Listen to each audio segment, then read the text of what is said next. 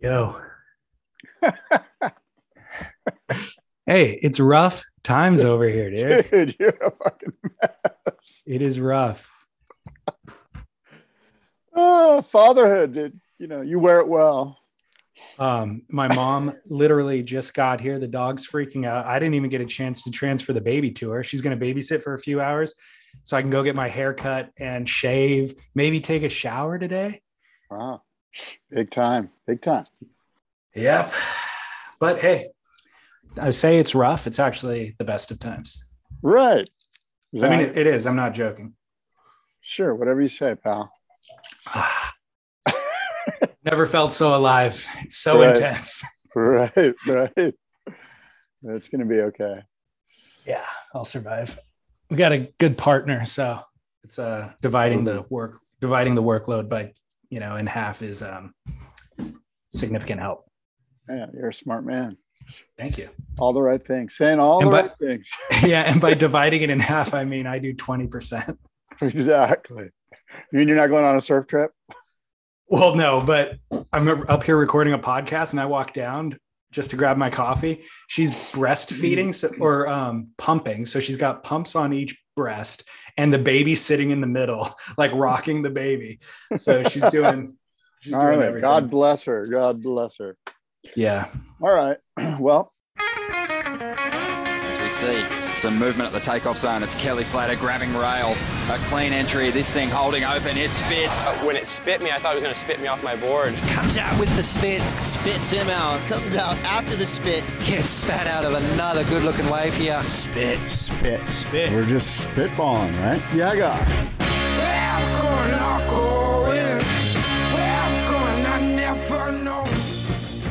Yeah, guy. Welcome, everybody. It's Spit. It is the Spit Podcast. It's Tuesday, January 11th. It's eight in the morning here in Southern California. And I'm Scott Bass, along with our illustrious father and co host, David Lee Scales. Welcome, David. Good morning. Uh, new father, but you're the pod father, technically. Oh, So a couple of fathers here. Hey, it's um 11 days, as you stated, into the new year, and listeners want to know how many surfboards have you purchased in 2022 thus far? Well, that's interesting. Um, the answer is zero. Um, I did send Taylor Knox a, uh, something on Instagram yesterday, like, dude, I'll just buy your used board. How much for your used board? He's got a board that I want that he let me ride, and I'm I'm kind of jonesing for it. And uh, he's ghosted me. He's just like, no, no comment. I'm off. So I know the board you're talking about. You talked about riding it in Mexico with him. Um, didn't you order one from Chris Borst? I think I did. I mean, I I I sent him a thing. It was like, hey, where should I send the money? You know, and he, I'm. It was just kind of like, yeah, no problem. Okay, we'll get it going. You know, and I haven't haven't had any follow up from him. Um, so I've had an interesting as it relates to Borst. Yeah. Incidentally, um, this is a broader conversation, and I'm going to have it throughout the year. I think with different people interviewing them, but we've talked in the past about hand shapers and the shaping machine, and the the kind of thought was, oh yeah, hand shapers, it's art, and then the machine, it's kind of uh, it's science, and there's no soul in it. I think there's a new category that's emerged in the past five years, and Chris probably is the best example of it, which is an artist who uses the machine. You know, like he's so good and adept at uh, what he's doing, mainly from a design. I don't mean the machine itself. I mean from a design standpoint that Well, it's it's transferred into the realm of artistry. yeah, these this is actually you're right. This is a great um, discussion to be had, right?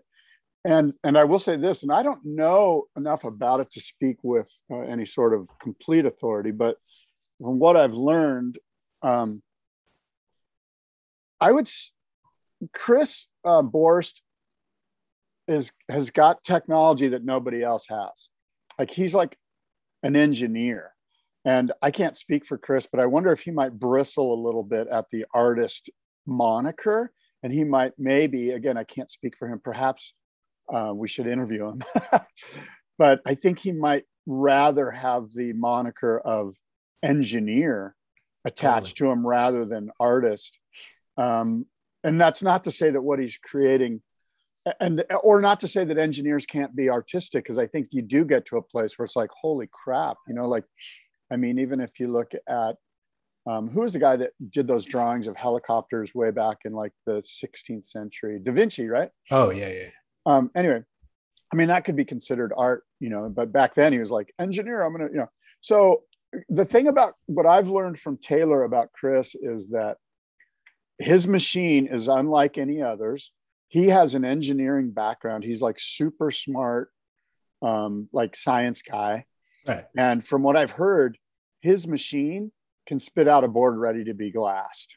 Like yeah. Chris doesn't even have to touch it. And in fact, he doesn't want to because he's got it so dialed that he's like, that's the board right there. There's no need.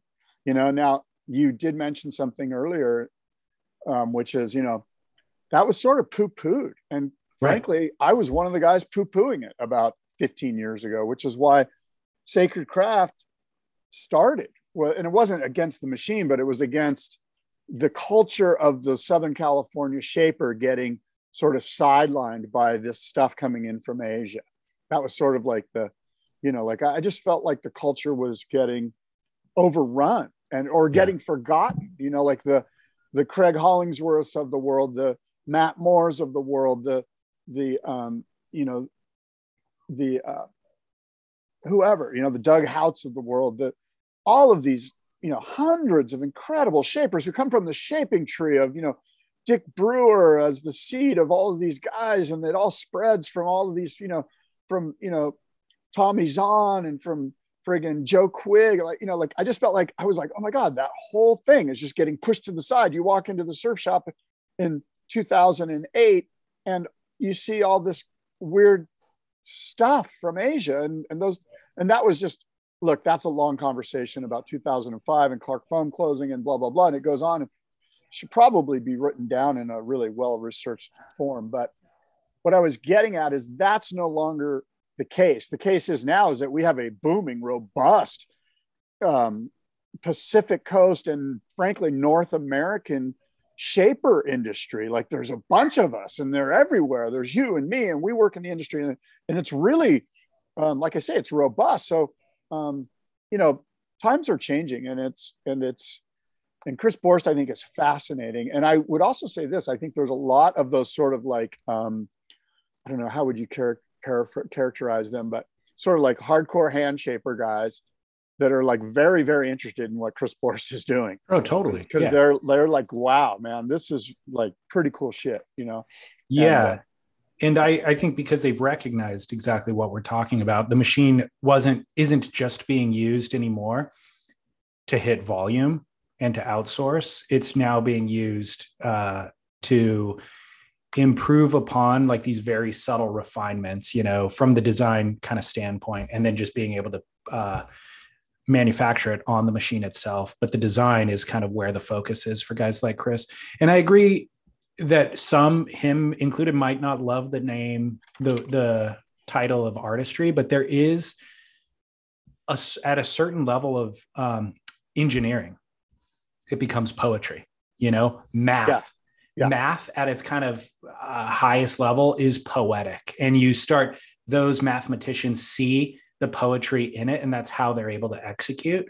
Um, and so that's kind of what i think i'm referring to and yeah so i think it's interesting. And yeah the conversation about the machine being vilified is almost i haven't even heard for the last five years. I think everybody's accepted its value but now this thing that i'm talking about is kind of the next evolution you know where there are these uh, mathematician type engineers.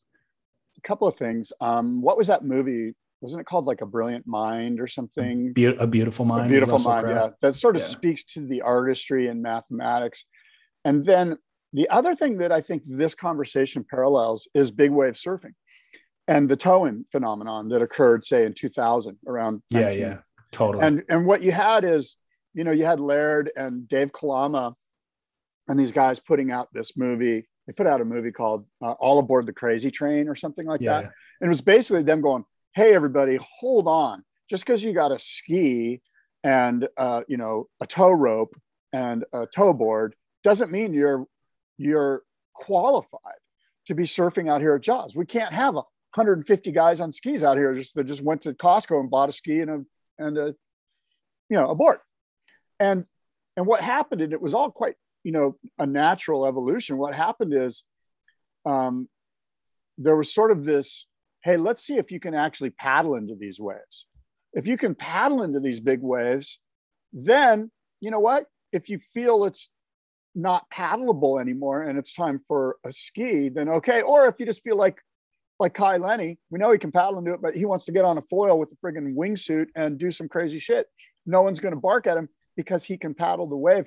And I think that's the case with shapers. Like if you can hand shape and, and everyone knows it, everyone in the culture, it's a small little society yeah. we live in here.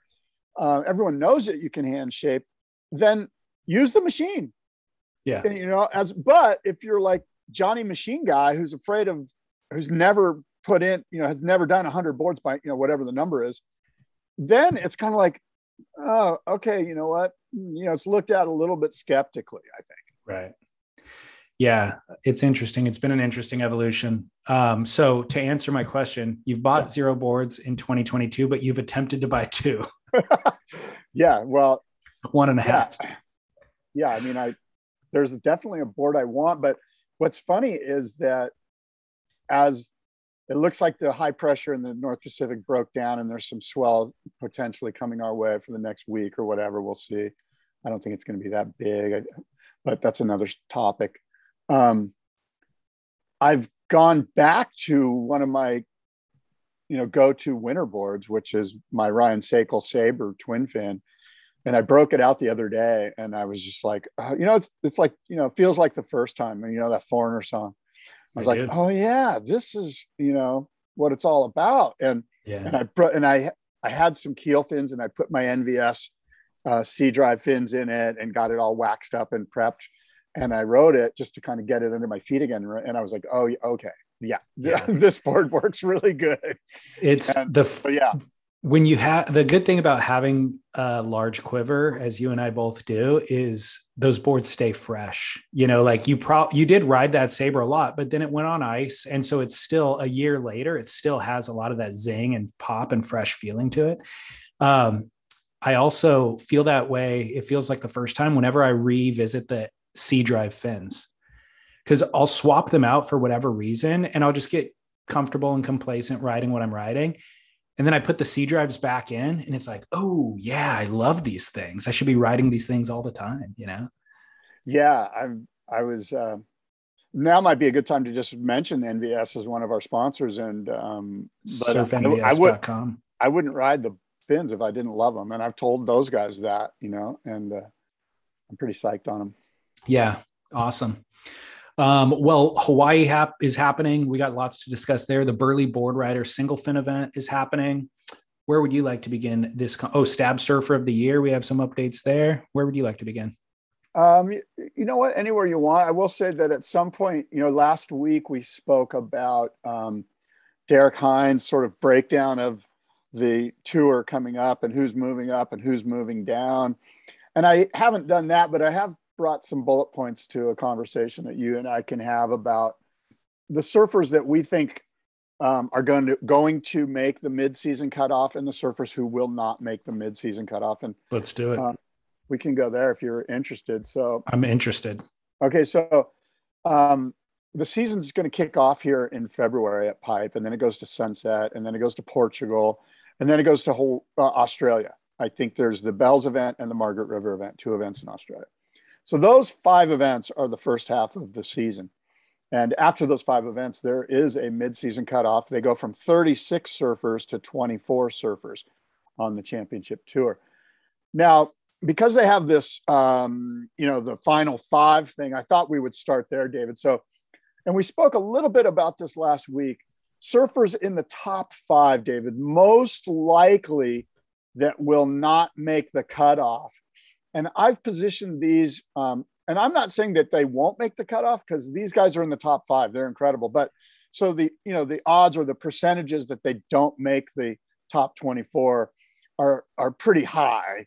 Um, but if I suggested to you of those five, I sense that based on the schedule I just put in front of you, that Morgan Cibilic is the surfer in the top five, most likely to not make the cut from 36 to 24. Where where do you see Morgan? What is his percentages? Do you think that he's that that's just a silly argument that he's good enough to no matter what he'll be in the top 24? Out of the top, if I had to pick one surfer out of the top five, I would agree with you. He's the most likely to not make it. Um, he is a very good surfer, but so much I think of his scoring this year was based on the fact that we had never heard of him before, and it was all novelty. Or I mean, novelty in the sense that it was new. Um, so there's a sophomore slump that happens. It's pretty well documented, so he can be affected by that, and part of that is the freshness on the judge's eyes. You know, we kind of know what to expect to him. There's high expectations. And so for him to be able to live up to that, ultimately he's got to be going to the air probably. Because if he just keeps bringing the same game that he brought it's going to score a point or two less than it did last year. Well he surprised us in many ways um, in sort of his um, i mean he didn't seem like a rookie you know like he had sort of a, a moxie about him in the water that you went wow this guy's really performing you know like because we could you know we were kind of like you know the third event or whatever like okay let's really see what this guy has and he kept bringing it. And yeah. um, but you do have to bring into consideration the sophomore slump and the pressure that's put on him and the fact that last year was at Newcastle and yeah. um that's huge. That's a great know, point. How, how's he going to do it pipe and sunset ultimately? Right. And has he ever traveled to Portugal? Probably has. Most of these surfers are world travelers but but um, he's kind yeah. of really he he settled into his contract at a time when there was no traveling. So there's an argument could be made that he actually hasn't been Portugal. So he's the full wild card of those top five. That's the one that I think we both agree are uh, isn't going to make it. If if there is going to be one, it, he could you could easily see him going into the last event before the cutoff at Margaret River, needing to like win it to get through. So, so a couple of examples of who this has happened to in the past. Connor O'Leary, you know, came out guns blazing, making finals and stuff in his rookie year, and then failed to requalify uh, during his sophomore year. Um, Ethan Ewing didn't do as well his first year, but he had that much hype. I'd argue even more talent than Morgan and failed to requalify. Jack Freestone had a similar trajectory. There's kind of a long list of this happening. And with each of those, they were more exciting than Morgan to me. So I think Morgan could easily fall into that trap. Um, but whatever we'll we'll see. I don't want to I don't want to really put too yeah. much shade on him, but no, I don't either. I'm just bringing this. I, I guess I guess the argument, him not making the top five, I would bet money on, or him not making the top ten, I would make bet money on even. But him not uh, making the cutoff is a little farther of a grasp, but it's well. I'm, I'm just asking you to put a percentage on it. You know, like I 20, 22 percent. Yeah, I would my... 22.5, you know what I mean? 22.5% that Morgan doesn't make the cutoff. And, uh, but yeah, you're right. I mean, we'll see how it goes. The yeah. other two that I threw on there, you know, we mentioned Felipe would be like the crazy one that didn't make it. And that's pretty that'd be, much. That'd be a big money, big money because that would be a big payoff. That would be a yeah, big payoff. So the argument, I mean, the reality is, um, even if he does poorly at the first two events, which we I would bet that he will, he's such a tenacious competitor that he'll make up that ground in Portugal and in uh, Australia. And then the other one of those five that I threw on there just for discussion is Conner Coffin because he sort of punched above his weight class last year. Is that is that being too critical of him, or would you agree with that? It's a very fair statement. And so the thing is though with Conner is that he has experience in Hawaii. I could see him getting, you know, to the quarterfinals of pipe. That's not a long shot at all. He's done well there. And of course, Sunset is just the wild card that it is. No one knows, you know, but, but his Conner, surfing suits Sunset. Totally, totally, yeah. totally agree. So anyway, let's move on. So the surfers in the top six through 20, you know, number six through 20 right now as they're rated, most likely that would not make the cutoff that would not make the top 24. This is kind of, you know, look, there's a lot that we could go into here. Um, I, will throw some names out and you tell me what you think. Ethan Ewing, Leonardo Fioravanti, Federico Morais, Jadson Andre. Those four, they're ranked between 10 and 19 right now. I, you know, maybe we're getting too deep into the woods here. I so uh let me tell you the ones that I don't want to see make the cutoff. Okay. This is purely based not on their skill level, but on our ability to enjoy the podcast, the broadcast. On our on yeah, on our ability to enjoy watching a competitive heat. That's right. what it's based on. Frederico right. Morais, ditch him. Don't need him anymore. But he could do good at, in the first couple events which I mean, is a failure of the sunset which is a yeah it's a failure of the judging format if he wins sunset i don't know sunset's a different beast sunset's a different beast i think there's that's the one way where one... you're like Frederico. i'm okay with Frederico winning like his style of surfing he's kind of like the big Ocker simon guy that you know i know and he's won the triple crown actually if memory yeah. serves and so well. if not it was the triple crown rookie maybe of the year that he won or something but hmm. um yeah, he's he's a totally talented surfer. His fundamentals are sound. It's just not thrilling to watch. You know, he's not exciting to watch. Um, Deivid Silva, I could do away with. I would throw Jadson in this conversation too, except he freaking continues to. I root for him. I see him, and he does something so insane. It was at Sunset two or two years ago, where he requalified, needing to make like some crazy result, like the semifinals, you know, and you would never put money on Jadson. And then he went out there and just did it. And he does that all the time. And so, despite him having ugly style and his surfing being, um, you could kind of sub him out with a number of other Brazilian goofy footers who kind of have the same approach Deivid yeah. Silva, Miguel Pupo. Um, I still root for him. I find myself rooting for him. So I would like to keep him in there just as a wild card. Uh, Yago Dora, unfortunately, is out with injury. So he's ranked number ninth. Oh. Yeah, he had surgery. So he's going to be out. I'm not sure who will be. Actually, Matt McGillivray maybe will be replacing him. Uh, Matt yeah, McGillivray is Matt... number 35 on the list right now. He's ranked 35th. Okay. Okay. They, they don't have anything about Yago being out on the tour here, but yeah, he announced it on Instagram, which makes it official. Um, right. And then Leonardo Fioravanti, I'm mixed about. You know, I have moments where I think he's fantastic addition, and then there's moments where he just delivers the same predictable surfing that so many others, Jeremy Flores, Tiago Pires, guys like that have in the past. So. Yeah. Well, I I wasn't doing this list off. I was kind of just doing this list off based off the first five events, you know, and um, I agree. Jadson, look, how fun would it be? Maybe this is a stretch if he was in the final five at the end of the year. Wild. It'd be so wild. It is a stretch, though. okay. Now, here's an interesting one, right? So, Stab did a little interview with Jordy. You may have seen it. And um, he kind of talked about he's got a new kid. They're flying eventually to Hawaii. They'll get there, and his focus is winning pipe and sunset. Would it surprise you if Jordy Smith did not make the, the cut? It would very much surprise me. I see him on the rise this year. Do you see him on the rise? what? Hey, this is the ninth year in a row that we have had this conversation. and it's an our it's our obligatory conversation every January. you know what I mean? And Usually I'm writing him off, but for some reason this year I feel like he's matured. Okay we need to promise to not we need to promise to not have this conversation for a 10th year in a row. So Jordy, this is your last, this is your last time that you are going to bait us into this debate. The reality is you and I want to have this conversation because we both love his surfing so much and he's yeah. so talented. He's he's right in that conversation of the greatest surfers to have never won a world title. And um so yes, I would be, it would be tragic if he didn't make the cutoff.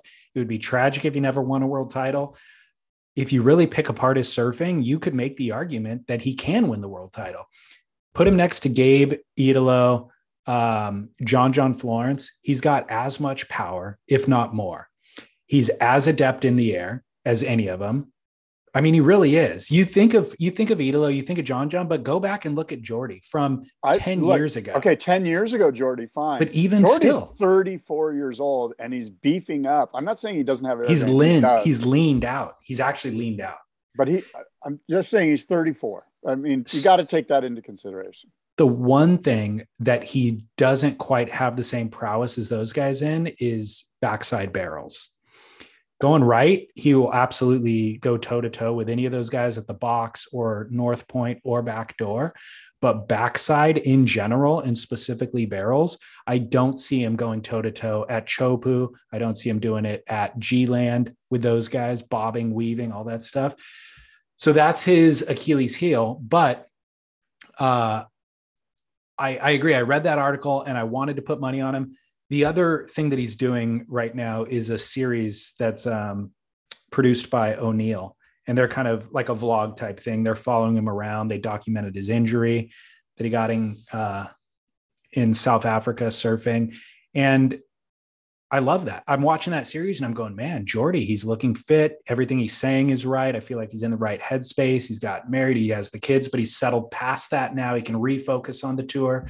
Uh, so I don't know. Maybe I wouldn't put money on him, but I wouldn't write him off. That's yeah, I sort of have like a like an old guy bromance, you know. Like I, yeah. I want to root for the old guy on tour, and plus he's rootable. Like he's got the game.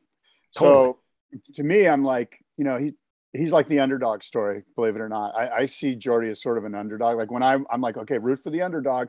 That means Jadson. That means Jordy for me. Those two guys, you know. Jadson's probably um, older than Jordy. yeah, maybe. So Jordy he doesn't have the grit. You know, like he's he's been on tour for 15 years. He's been making millions of dollars for that long. And so I think that you lose a little bit of I don't know, just that steely desire. Yeah, yeah, yeah. That that those young guys, you know, it's all still new to Italo. It's all still Gabriel, maybe not not as much. Um, so that's the other thing that I worry about with Jordy. But you know, he could be operating from a different purpose now. So here's a surfer in the top six through 20 that may not make the cutoff. And we talked about him last week. Kelly. Yeah. What are the percentages? What's the percentage you put on Kelly Slater not making the cutoff, not being one of the top 24 after the first five events? The percentage is less the percentage of him not making it is less than Morgan Cibilic. So we gave Morgan 22.5% that he wouldn't requalify. I'm saying Kelly's 18% that he won't wow. requalify. I would say it's way less than that. I mean, you know, we talked about the five events last week with him too. I just here's an interesting thing. He's a shoot. He's a shooting at pipe. Yeah. I wouldn't put money on him for sunset. No. He could he could finish last or second to last at Sunset. Portugal, it's kind of a mix up. Like he could do well there, or he could get 17th or 9th. So, and then does he even go to Australia? I mean, a ninth, a ninth isn't a bad thing if you're trying to make the cutoff. If you're trying to make the top 24. Yeah, that's true. A second, you know, 17th and a ninth, and then you go to uh, Bells and West Oz. So anyway, mm-hmm. I, I think it's more like five percent that he doesn't make the cutoff. I, I mean, it's Kelly Slater. One of the there's another article that Mitchell Shepard wrote on Stab about Kelly's career. I'm sure you saw it. Um, and one of the interesting things to me is that, and this is from Mitchell, over the past five years, Kelly's only strung together one full season of events. And that full year was 2019 when he finished in eighth place. And as Mitchell writes, that's likely a better reflection of his current ability to finish the season in eighth place. I found that interesting. Only one year of full season uh, in the past five. It's super interesting. I don't think that's uh, comparable to his current state. You don't think he's a top 10?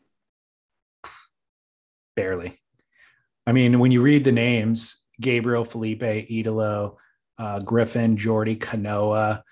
Those are guys that I, you know, I could see besting Kelly across the venues. Kelly could beat him at pipe, or some of those guys he could best at pipe. He could best at when the waves are good and eight feet. But for the most part, those guys are more fiery at this point. Are you? Do you have any of that old guy bromance for Kelly Slater, who's 50 freaking years old. He's a 5 0. He's 50 years old, man. I have so much of it, but I've learned to shed it over doing years of this podcast and him, you know, disappointing. I, I mean, I just, I kind of, I see it more. I've lost some of the um, adoration or veneration that I had from a, my youth and just kind of see the stats more now. And the reality is, he hasn't won an event in a very long time. He hasn't won a world title in, in 10 years, you know? And so I'm not basing my love of him, or I'm not basing my predictions on my love of him anymore. Yeah. Uh, but again, the waves get good, and at Pipe and Chopu, and there's and J Bay even there's really he's in, he's the, in top the, top, three. Yeah, yeah, top three exactly. Top three, top five. So at, in big barreling waves, it's him, John, John, and Gabriel. Yeah, and then Jack Robinson might be throwing a few punches. Oh yes, he is for sure. Come on. So there are surfers in the bottom tiers uh, right now, ranked 20 through 35. Let's flip it over. Let's switch it up a little bit. I've got four guys who I think are most likely to make the cut, to make like the top it. 24 at the midpoint cutoff.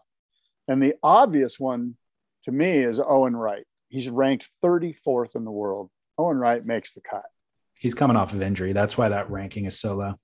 He's getting the wild card injury. He's got Pipe. He's got Sunset. He's got Portugal, where I think he's won. He's got, um, you know, then Australia. So yeah, I don't. I wouldn't bet on him for Sunset. No, I mean you can't really bet on anyone except for Jack Robinson. I feel like, and John John. Yeah. Um, other surfers I, I could see making the move. Seth Moniz. Mm-hmm. He moves and makes it into the top 24. He's ranked 21st right now, which is, of course, within that number. But Seth Moniz is a guy who I think makes the cut. Here's one you're not going to like. I could see Nat Young making the cut, and here's why. He's got tons of experience in Hawaii. He's been going to Hawaii since the NSS, since he won the NSSA like 30 years ago. Um, really, that's the reason. I mean, if he gets two 20 solid, years ago, it's been a long time. Yeah, yeah. He was the NSSA Open champion in like 2000 or something. Yeah. I don't know. Yeah. Um. So Nat Young, I know he's sort of interchangeable, as you mentioned earlier in the pod about you know with other guys, but um, I could see Nat Young making that just based on his competitive prowess and his experience in Hawaii. My two picks from that bottom tier of surfers are Carlos Munoz and Imaikalani no, Eli Kalani, Kalani DeVault. Those are the two guys that I see like actually having um yeah. not only the talent, but there's like a chutzpah, like a certain thrill to their surfing that I think just um, brings big scores from the judges. Yeah, the last one you mentioned, the Hawaiian youngster um, Imaikalani DeVault. To me, it all depends on his two Hawaiian events, mm-hmm. and and and the feeling is, well, of course, he's Hawaiian. He's going to do great. But that's what I said about Seth Moniz last year at Pipe, yeah. and he lost. Yeah. Like Seth Moniz is like a pipe local, like of the local guys, Seth gets what, you know, and he didn't do. So I'm concerned about just immediately assuming that DeVault's going to do well at Pipe. You know, there's almost like this. Well, of course, it's your local break. You're, you know, that that puts a little bit of kind of like what um, our Tahitian friend would have at Chopu. Michel. Michel Bourez, where you're like, so, why hasn't he done well? Because there's almost too much he's the local guy vibe put upon his shoulders. Imai's from Maui. There's a little less expectation from Imai than there is from the legacy of the Moniz family. So he might not have some the same level of pressure as those guys did. But I watched him surf Haleiwa um, two days ago saw the footage from you know Haleiwa got big and kind of unruly and real exciting. He's freaking shredding out there, you know, and it reminded me. And I, I remember seeing this kid. He was on Volcom back in the day when he was real young, 13 years old. Hmm. And back then I was like, whoa, this kid, watch out for him. He kind of disappeared. So to now see him living up to that potential uh, is a reminder of what I saw in him when he was 13. And so I, I have hopes for him but he could fall yeah. apart. Like competitive that's the thing. The world tour is a totally different animal. And a lot of people have a hard time translating that bravado or that like brash talent into competitive results. So he could fall into that you know. Yeah there's there's the big sort of unknown in all of this is my own personal and this is on me but my own personal um, my inability to understand where these guys psyche is i know where their physical talents are i've seen that on display you mentioned DeVault at Haleiwa a couple days ago but who's got the Adriano de Souza that's just like mm-hmm. bulldog. If I lose, I go back to washing dishes vibe. And um, I'll hard. tell you who does. Yeah. Carlos Munoz. I agree with that. I would That's kind of why. And he, it all remains to be seen. He doesn't even know yet, but I think he's done all the work and preparation. If he doesn't translate that to results this year, then yeah. I would uh, abandon that bet for yeah, the, for the future years. You know, it's like either it's all it's now or never. And I think he's seen the dark side of not doing doing well. Yeah. you know, he had a moment a couple of years ago where like Volcom dropped him, and it was just yeah. like, guess what? You're now giving surf lessons in Tamarindo. You know, uh, well, like you said, that's bad or anything, but that's not really how he planned it. Like you said, back to washing dishes. Yeah, Jordy Jordy doesn't have that uh, sense of urgency. Right so those are some guys. Of course, I'm throwing Jake Marshall in there too, uh, making the top 24. And, um, you know, there, well, look, there's a bunch of guys we could talk about, but frankly, no need I, to. I would be ignorant when I, you know, I just don't know about a lot of these guys. Like, so this guy from like Lucas Messina, what's his, wait, what's, see, I know Luca. Do you? I've spent, I've spent time with Luca. I don't Tell know if he's still Luca. I don't know if he's still on Quiksilver, but I was doing work with Quiksilver 10 years ago and Luca uh, so Mesinas have the mental fortitude to make the cut. I don't think so. I love Luca. It's great. It's a great story to see him like kind of coming from Peru and doing what he's done. Surfed in the Olympics. Um, but yeah, you watch his surfing and it's replaceable. You could replace him with name one of 30 guys that are on the QS right now, you know? Yeah. Well, but we'll see. Um, the kind of story that relates to a lot of this. You mentioned Jake Marshall. Big sponsorships in the surf space this past uh, 10 days into 2022, which I'm really excited to see. Some of these brands that we kind of wrote off, big brands, big conglomerates, or brands that are now owned by conglomerates that we expect it, that we thought abandoned the surf industry seem to now be reinvesting in the surf space. So Hurley sponsored the Sunset event for the WSL. Did you see that? No. Yeah. So Hurley's back in with Sunset sponsorship. They sponsored Connor O'Leary. They sponsored Jake Marshall. That's his childhood sponsor. So he's back on the Hurley team. They sponsored Gabriela Bryan on the women's side. Uh, the other big one was Kolohe Andino. He ended his contract with Hurley a few months ago. He's recently signed with O'Neill. So for a long time, I feel like O'Neill had kind of stagnated and they're back with Kolohe. Kolohe and Jordy are the two big bets on tour, obviously. Yeah, you, yeah. I mean, great. I'm stoked, right? I'm glad these guys are getting some support. This is good. This is a good. Well, I'm glad to see surf those iconic surf brands reinvesting in surfing. Yeah. Oh, and Quiksilver too is making a move back to Huntington Beach, um, which seems to say that they're reinvesting in uh, the epicenter of surfing. So maybe the surf space. You mean they have not, not the epicenter of surfing, but the epicenter of surf industry. They had moved from that big building in Huntington. Yeah, they. Uh, I forget. They went bankrupt they and closed. They moved everything to France. Um, like basically all the redundancies that were in the company under the Boardriders LLC. Mm-hmm. You know, the marketing department, the accounting, all the back end kind of stuff. They consolidated, so they fired all these Southern California people consolidated everything in the south of France and then southwest France. And then just recently, they've reopened that building and they're starting to hire again here. Hmm, that's interesting. All right. Yeah. Good. Good stuff.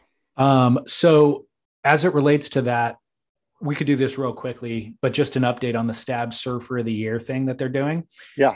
Where they interview luminaries in the surf space, ask them for their favorite five surfers. They assign points to spot one, spot two, spot three, and then they run a ongoing tabulation. And currently, here's the top 10 of the males. John John Florence, Italo, Gabriel, Kolohe, Mason, Benji Brand is in number six, which is again, I said it last week. It's a shocker, but it's based on his performance in Snapt Four.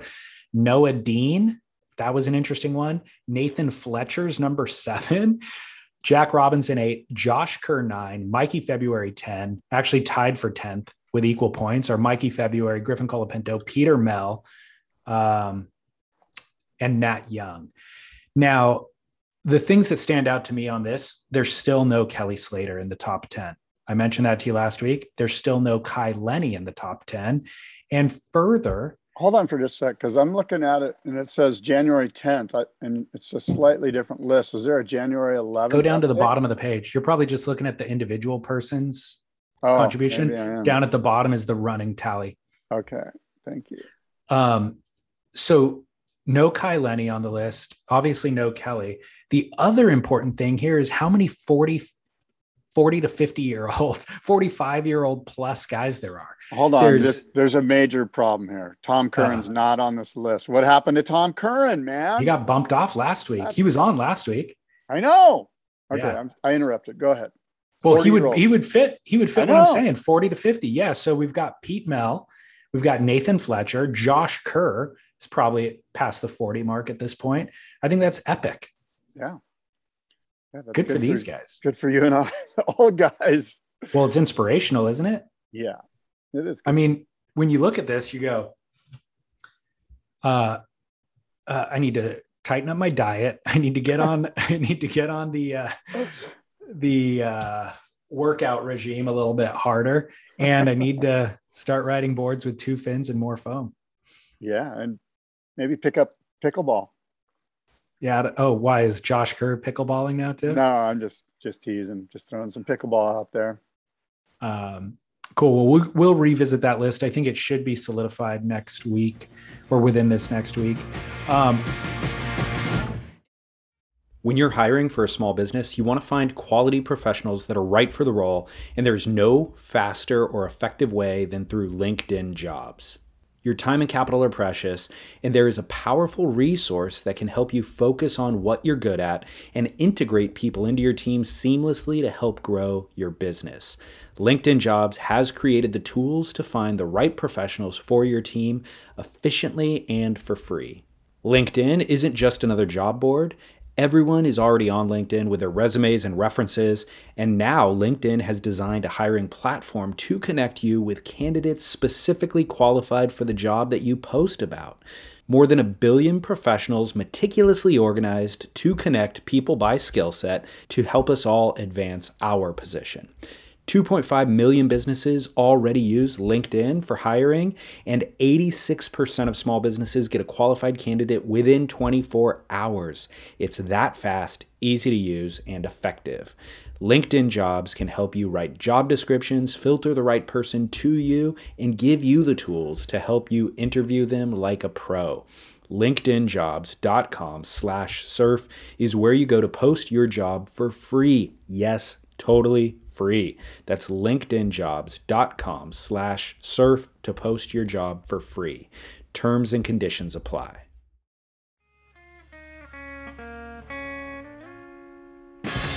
I want to open the conversation about or open the door to the conversation about Hawaii. Lots has been going on in Hawaii. Lots of swell uh, this last week. The backdoor shootout ran for two days. The Triple Crown, the digital Triple Crown from Vans, is happening. Stab's running a series called The Pickup, which is like a weekly news show. It's a 30 minute news show that happens every Tuesday.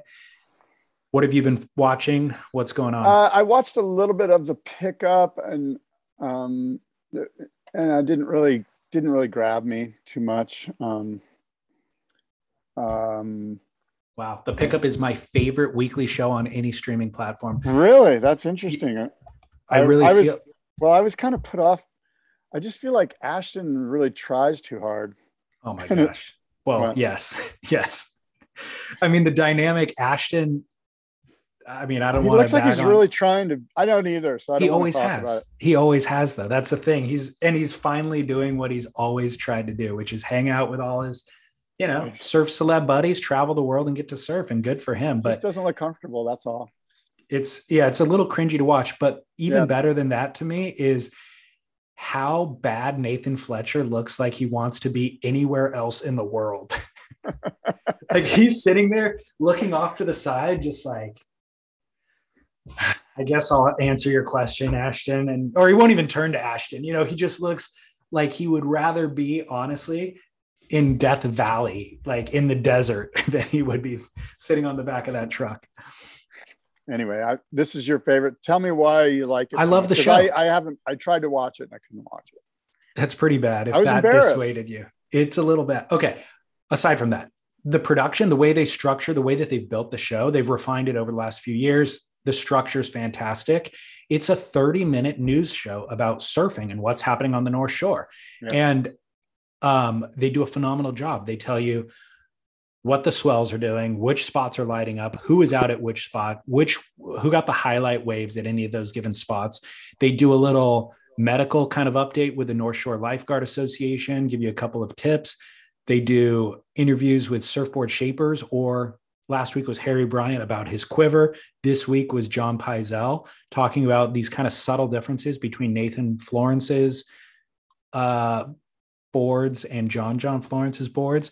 And these subtle differences, I, I find it to be really, really interesting, you know. And I'm not writing those pointy thrusters that often anymore, but I still just really, really enjoyed the nitty kind of detail of that. Um, the uh, they have a news desk where Pua DeSoto, Duane DeSoto's daughter, and Tosh Tudor, Josh Tudor's son, read the the news. Here's what's happening in the surf world this week. That's really good and well done. It, the show's well written. It's well edited. It's engaging. Again, I find myself the 30 minutes is up, and I'm like, huh, I can't wait till next week. Hmm, well, that's cool. Maybe I need to just fast forward. So you know, yeah, definitely. Um, at Pipe, so Pipe was pumping this week. Your boy Ryan Burch is out there. You got a couple sick ones. Sweet. Yeah, I was psyched to see that. Um, the girls at Backdoor, unbelievable. Um, we Yeah. we talk about Moana Wong at Pipe, and she has a couple triple crown submissions, and that's awesome, and she's still killing it. But I was surprised to see um, Coco Ho get a couple of sick ones at Backdoor. Malia Manuel got a super sick one she didn't make, but packed the closeout. Carissa Moore, of course, got a couple of sick ones. It made me actually have a lot of faith that if they run in threatening, sizable conditions, the women's event at Pipe, the Pipe Masters, that there could be some heroics going down. Cool. I know. You know that whole thing with the women that we've been speaking about for a while. That that like this thing's coming. It's happening.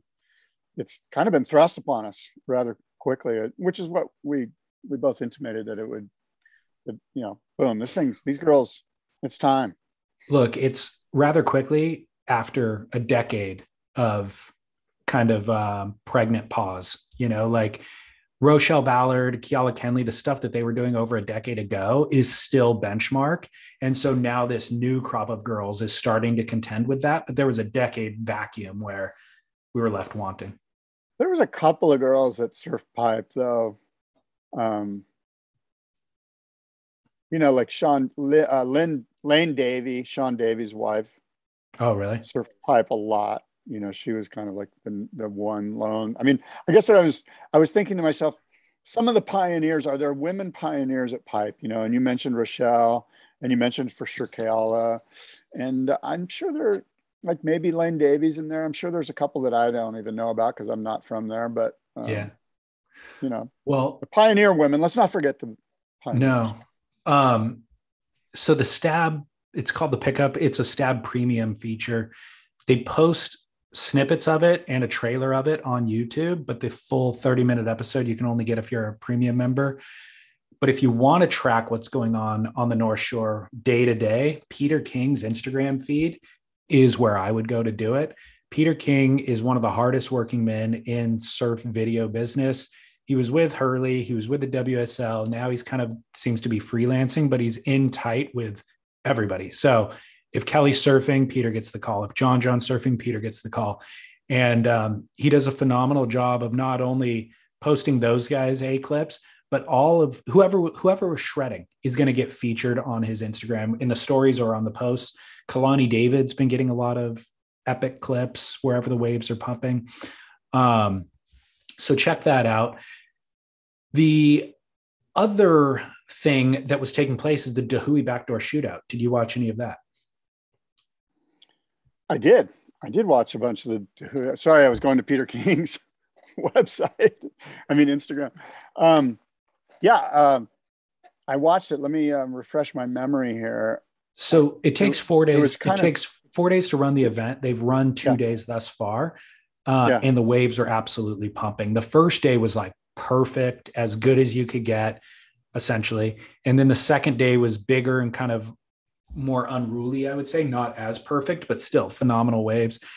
This is a team format, and I think that they run the entire team in a heat together. So there's less kind of infighting or paddle yeah. battles or whatever. Yeah. And the teams, the teams, there's no um, strict criteria for how you form a team. Some of them are sponsored teams, like Dahui Wax has a team, and then Quiksilver has a team. One of them is the Snapt team from the film Snapt 4, Mason Ho, Benji Brand, those guys. And then Florence has a team, you know, a family team, because they have enough pipe surfers in the family to be a part of that team. Um, and the Peruvian, the Peruvians have a team, right? And then right. there's longboard geographic division. team, right? Women's team, Keala Kennelly, yeah. Moana Wong. In addition to that, the scoring goes up to 12. Wow, not 11. They're just like, you know what, Spinal Tap, screw you. I think it used to, to be 11. I think it used to be 11, but this year there's 12. So, you know, 10 for a perfect ride, 11 for a wave that Mother Nature provides that we didn't even anticipate, and then 12 for the guy who gets that wave that Mother Nature provides, disappears completely. We all think he wiped out or she wiped out, and then emerges yeah. after the spin. And Balaram Stack got an 11 right on that one left. It was incredible. Incredible. Yeah. Incredible. That's, Everyone's I mean, yeah, that thing's insane. Yeah. And Balaram seems to do that year after year. It does. It's interesting because I was thinking about like pipe surfers and who gets waves out there and how it all goes down and the you know the psychology of the tribe out there and it's interesting because east coasters it seems like they have more grit you know and and, may, and again i'm generalizing i know that there's west coasters that get waves out there but when i think about north americans not hawaiians but guys from the mainland I don't know what it is. It, maybe it falls in, into that, you know, they're hungrier. They're just hungrier, you know, like if you're from Florida or New Jersey, like these guys just put in the time. They're willing to take the beatings. They're, they're a little more blue collar. Um, am I wrong there? Do you think that that's just uh, sort of a silly generalization on my part? No, there's something to it. Um, Kelly, the Hobgoods, Balaram.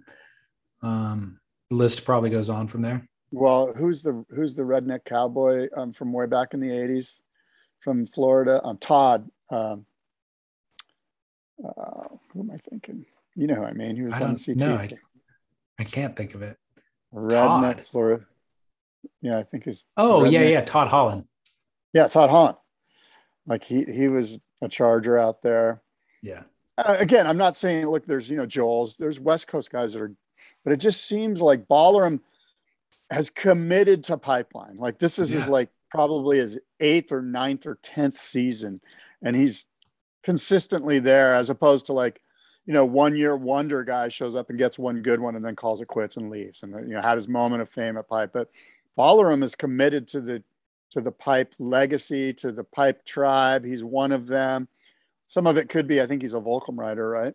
Or he was at one point. Yeah, no, he, he still is. And that was a gamble to me. When Volcom picked him up, it was when everybody was being dropped. And I was like, you know, the, Volcom could pick anybody they want essentially because there's just that much talent available.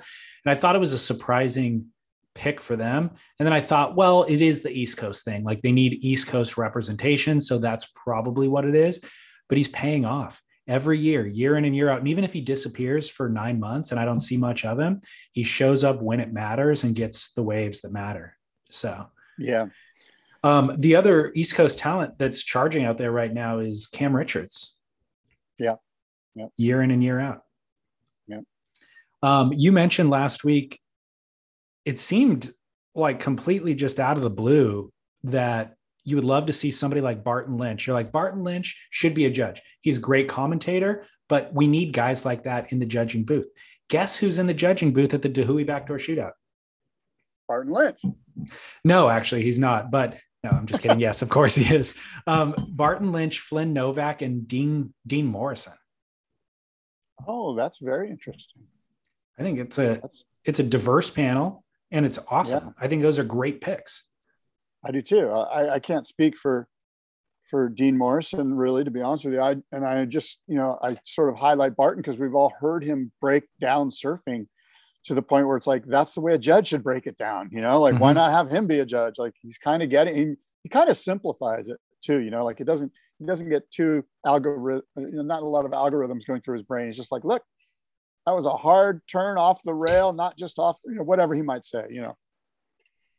I think there's um you're right. There could have been other people who'd be a better choice than Dean Morrison, but he's totally qualified to do it as well. Well, I'm not saying he's a bad choice. I'm just saying I don't know anything about him as a judge. You know, like I'm not I'm not saying he's not good. I just I don't know anything I about him as a judge, but I've seen him charging out there. That's the qualifier, I think. I them. don't know about that. I, well, maybe I'm not doubting that he doesn't charge. I'm just thinking from a judging standpoint. You know, you know, like I do know. Yeah. if you could, if you could have a perfect judging panel, like if you could just handpick the judges, it would be Kelly, Barton Lynch, and um, I mean we know those two, right? And I'm sure there's a couple of other obvious ones where you're like, it's a no-brainer. Those guys would be great judges. I would want somebody younger in there as well, a Gabriel Medina. Sorry, you guys are off the tour. You're in the judges panel. Yeah, Gabe, you're gonna have to sit this year out and judge Italo versus John John. it's interesting. Maybe Adriano's a guy that that would be a good judge. I don't know. I, I really don't know. And that's what I mean about Yeah. Dean Morrison. I don't know. I mean, yeah, they all surf well, but are they like really combing through the intricacies of every situation? You know, who knows? Yeah, it's a thankless job, to be honest. I would not want to be sitting there for eight hours watching every single wave and having that weight of getting the right Oh, call. it's- yeah, it's a horrible, horrible job. You know who would be good? Horrible Maybe job. Mike Parsons. Yeah, Analytical I mean, mind. Dino Andino might be really good. You know, like Yeah. he's he, he knows competitive surfing. yeah. You know, guys like that. So the other two big news stories this week, um, in order, I will say, Nazare, biggest swell of the season. oh my Uh, God. big and perfect all day from sunup to sundown. And then I mentioned the the Burleigh board riders single fin event. It's a lesser less of a story, but still interesting. What do you got to say about Nazare? I've got a I've got a hot take on Nazare, and it's could cause some could cause some issues. I hope not, but Dying to hear it. here's my hot take. Every other big wave spot in the world, the surfer does a bottom turn. and if you watch the surfers at Nazare, like Lucas Chumbo, these, these incredible professional athletes that put their lives on the line. Don't get me wrong, I'm not doubting their abilities. But I guess what I'm saying is if you never go to the bottom of the wave, have you really ridden a 100 foot wave? Like No. to me, you rode a 50 foot wave. You did, Agreed. you turned at the 50 foot mark. To ride a 100 foot wave, you got to go down to the bottom of it and do a bottom turn. And that's my hot take that it's the only big wave in the world where these guys are getting credit for riding 100 foot waves when they're actually not going down to the bottom of the wave and thus not riding a 100 foot wave. They're riding a 50 foot wave. Again, I don't I don't want to pick call it spinal tap. I don't know. It's not widely reported. Drummers spontaneously combust and it's just never reported. I'll nitpick slightly, but I agree with your your sentiment. Okay. Uh, lots of waves at back door. The surfer doesn't go to the bottom of the wave, you know, or, or even at Jaws, Albie Layer knifing in I'm on the talking bolt. about big waves. So backdoor is So- different. I'm so even about big wave spots. Jaws, right? Jaws. okay, Pete Mel's wave at Mavericks. He kind of knifed in. bottom. He took a mid. He took a mid face bottom turn. It was kind of a knife. It wasn't a proper bottom turn. You know, is more of an angled approach. But what you're saying still matters because the fact is there's no bottom. at Nazare. It's just a slope. You know, it's just this infinite slope. There's no bottom. Therefore, there's no, or there's no trough, let's say. So there's no way to measure trough to crest. And therefore, it's a totally different thing. And I wouldn't judge it the same way that I would judge a wave at Mavericks or Jaws or anywhere else. You know what's interesting about what you just said is that as I think back here, because there was one wave that Lucas caught that was just mind blowing. I put it on my Instagram feed, and it basically measures out to like 102 feet, according to me, unscientific, blah blah blah. Who cares? I'm not going to nitpick about the size, but he does the turn about, let's call it halfway down the, the wave. He does the turn, and he does the turn there because that's where the trough is. The trough is actually halfway. That's where you do the turn. energy. that's where the energy. The, and it's like that, you know, that sort of that top tube, you know, that eye tube up at the top of the wave. Yeah. That's where the trough is. Like, yeah. So if the trough is there, maybe that's where you should measure the wave from, from where they do the bottom turn. And yeah. if they're doing the bottom turn at halfway down the wave, that means the remainder of the wave in front of them isn't really the wave at all.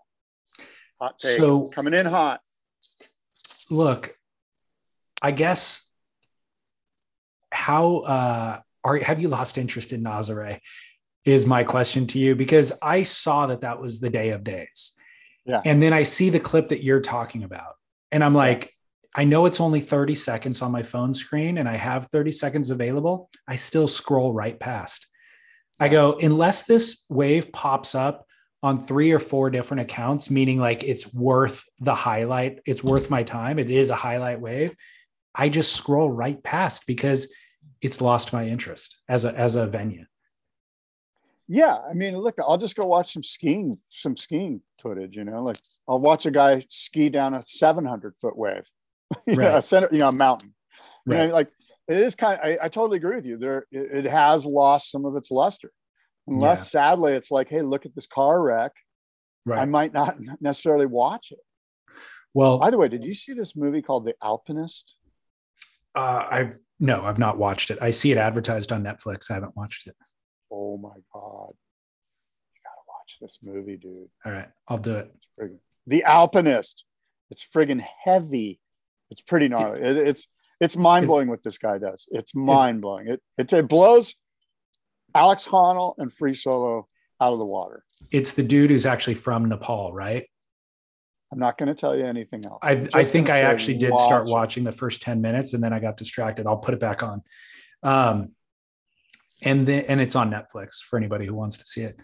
Um, so the one thing that blew my mind though about that day of day at Nazare, yeah, yeah, day of days, um, these guys were surfing like from sun up till sundown. Nic von Rupp said he was in his wetsuit out there in the water for that entirety of that day. What is the average length of your sessions? they're, they're very short. Mine the are getting shorter and shorter. Like 45 minutes. Like an hour session is like, that's like, you know what I mean? Like, but Mine I'll do two or three. I'll do two or three 45 minute sessions, but I don't do two hour sessions anymore. I can't. Me neither. Me neither. It's so funny. Even when the waves are good, I'm kind of like, it's it's so regimented for me now. Like it's become a part of my okay, I get up and I I do certain I have a routine and I do certain things. Then I go and I clock in for 45 minutes or an hour. I get my five waves that I needed to get. Okay, check that box. But the reality, I think the reason why I'm operating in that mode is got to get back to the baby, got to answer those emails. I got a bunch of work that needs to get done. The bottles need to get washed, the dishes need to get done, the laundry needs to get done, the grocery store. I have all, and so I can only squeeze in an hour. But the the the idea of like spending three hours of like aimless time in the water is so foreign to me now. me too, man. I remember those days. Look, we're older, responsible adults. I remember the days at Blacks where it was all day long, but that's when you're 22, not 52. I just can't imagine the wrath I'll incur when I get back. Like, oh my God, I was away from my phone for three hours. Everyone needs me. Oh yeah, I have a hundred notifications.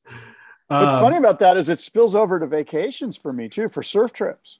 Brutal. Like surf trips, like like an 11 day trip to Indo is like, oh my God, I'm going to be gone for 11 days, you know? Whereas in the past would be like, hell yeah, let's make it 17 days. Yeah. Now I'm like, you know what's perfect? Three or four days. I boom, know. boom. Get my three or four days in, come back. And like, I haven't, I'm still sort of checked into life. The plates are still spinning. Yes. Yeah. An 11 dayer, the amount of work, prep to leave, like to keep the plates in the air or whatever, would almost n- not make it worth the 11 days. I won't even be able to relax because I have done so much prep. And then the cleanup when I get back is also going to be negate the vacation. Um, real quick, Burleigh Board Riders single fin event. This is the 25th year that they've been doing it. This is a phenomenal event. I forget about it every year until it happens. Then I see some clips and I'm like, what a cool deal. So the Burleigh Board Riders Club puts it together. They have to all ride pre 1985 single fins. Um, it's basically celebrating the surf heritage and history of that that era and place. Um, last year, Quinn Bruce and Dimity Stoyle won. I was thinking, I've never heard of Quinn Bruce before. Imagine having that bragging rights over Brenden Margieson. Joel Parkinson is in the event. Brad Gerlach's in the event. Like that is epic, you know, like just presumably Quinn Bruce is just working a regular job. He's a great sur- local surfer and he probably had his heyday in the 80s when he was riding that style of boards and he goes out there and bests all of his idols. It's an epic story. This year, Matty Job won, Quinn Bruce got second, Micah Margieson, I think that's Brenden Margieson's son, uh, third. And uh, yeah, epic event. Looked like an epic event. I heard the commentary was all time. Jed Smith, Stace Galbraith, and Rabbit in the booth, um, Cool. knocking back tins, getting loose, Uh-oh. having a good time. Uh-oh. Uh-oh. Okay. That sounds interesting. Yeah. I heard it was Yeah, I'm- awesome. I bet it was. And I'm a big fan of of that whole Australian thing, you know, Board as a kid culture. In the 70s, those points, Rabbit Bartholomew, those guys were my heroes. Rabbit Bugs to this day is like the guy. Like he's like Totally. kind of like he's like my guy. Like I his whole vibe, his all the media that they put out on him, the free ride, the whole thing. Um, just bugs. He was the shit. Great style. yesterday, maybe late last night, Jamie Brisick posted that photo of him pulling into the shore break at I want to say it's probably like Ehukai or something. Do you remember this photo? No. I'm I'm gonna send it to you right now. Um, it's such an epic photo. Is it all bug style? Yeah. Yeah. Um, wearing white trunks on a single fin lightning bolt. Um, there you are. Just like a macking shore break, you know, like caught the wave on the outside, it hit the inside sandbar and he pulls in, and the thing's like three times larger behind him as it is in front of him, but it's just so cool looking. Did you get it? I I'm opening it right now, and it's just a photo. Of, oh yeah, this is an old shot. I Jeff Jeff this- Divine photo, yeah. Yeah, yeah, this is an old shot. I thought this was going to be Rabbit No. yesterday at the Ehukai or something. No, no, no, no, no. Oh yeah, this is a great shot. Yeah. Yeah. You know, has another shot like this is um, Art Brewer has a series of shots that are kind of similar to this. Anyway, yeah, Um, love that whole vibe. Great shot. Uh, so I've got a must see moment, a Duke and a Kook. Do you have anything else? No, no, that's that's all I got.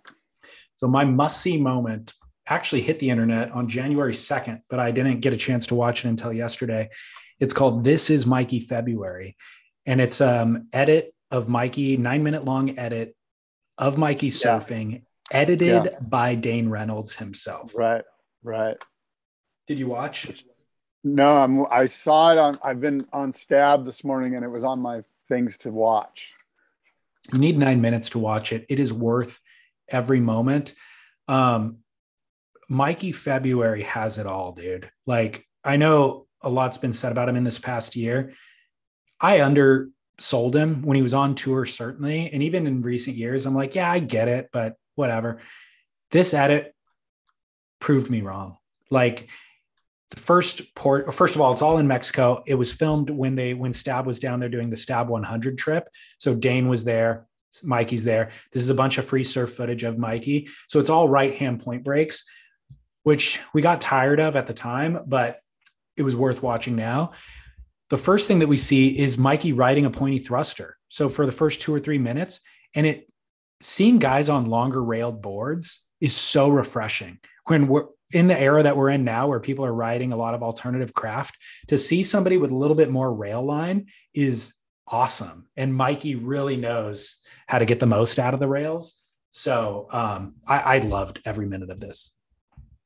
Yeah, I'm a big fan, um, and I'm watching it right now, and um, looking forward to seeing some It's- surfing here. It's one long jazz track as the soundtrack, and it suits it really well.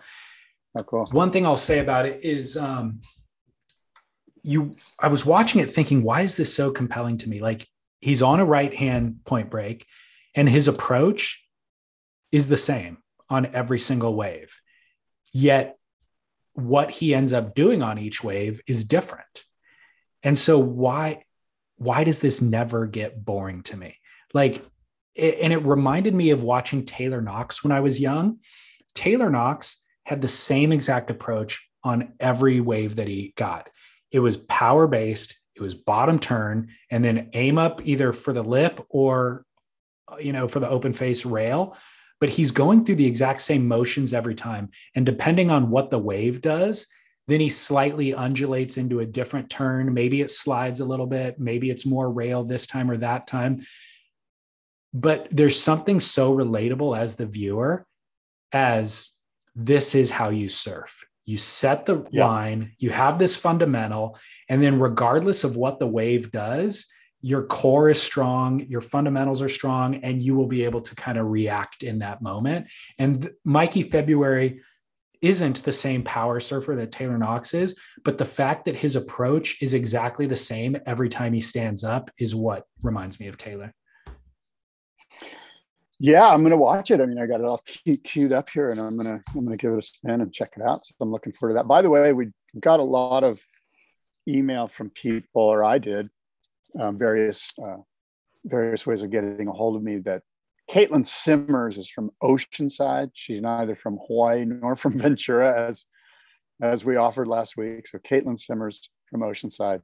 There's quite a contingent of Oceanside residents that wanted us to get that make that clear. Good. Thank you for that. Yeah. Um, Yeah. My Duke is kind of a sh- out of the blue too. Uh, Crosby Colapinto. Mm. Crosby's been making inroads this past year. He was in Kolohe Andino's film. Anytime he shows up, I'm kind of surprised how good he surfs. And he's in Hawaii right now and he's doing it again. Like he's dropped a couple of clips that I'm like, holy crap. Like he is the real deal. I'm a big Yeah. fan. Yeah. It'd be fun to see him on tour. Yeah, big shoes to fill. He's tall, he's lanky. People are have compared his style to kind of Andy Irons. Um, I'll just say that. I don't say whether I confirm or deny it, but I will say that. And uh, yeah, he's delivering the goods at big Hawaii surf right now. My kook of the week is one Noa Deane, who got denied entry into Hawaii from he flew from Australia, landed in Hawaii, and was denied entry. Apparently, he had the wrong visa, and uh, it's a kook move. Your career depends on this. This is what you're paid to do. You should be in Hawaii for those two months. So, kook of the week. Wow. All right. Fair enough. Okay. Well, look. Um, anything else? I would like to give some love to our longtime partner, Need Essentials, needessentials.com. Uh, I love them. I wear them every single day. The wetsuit and then the Dude. jacket that Scott's showing off.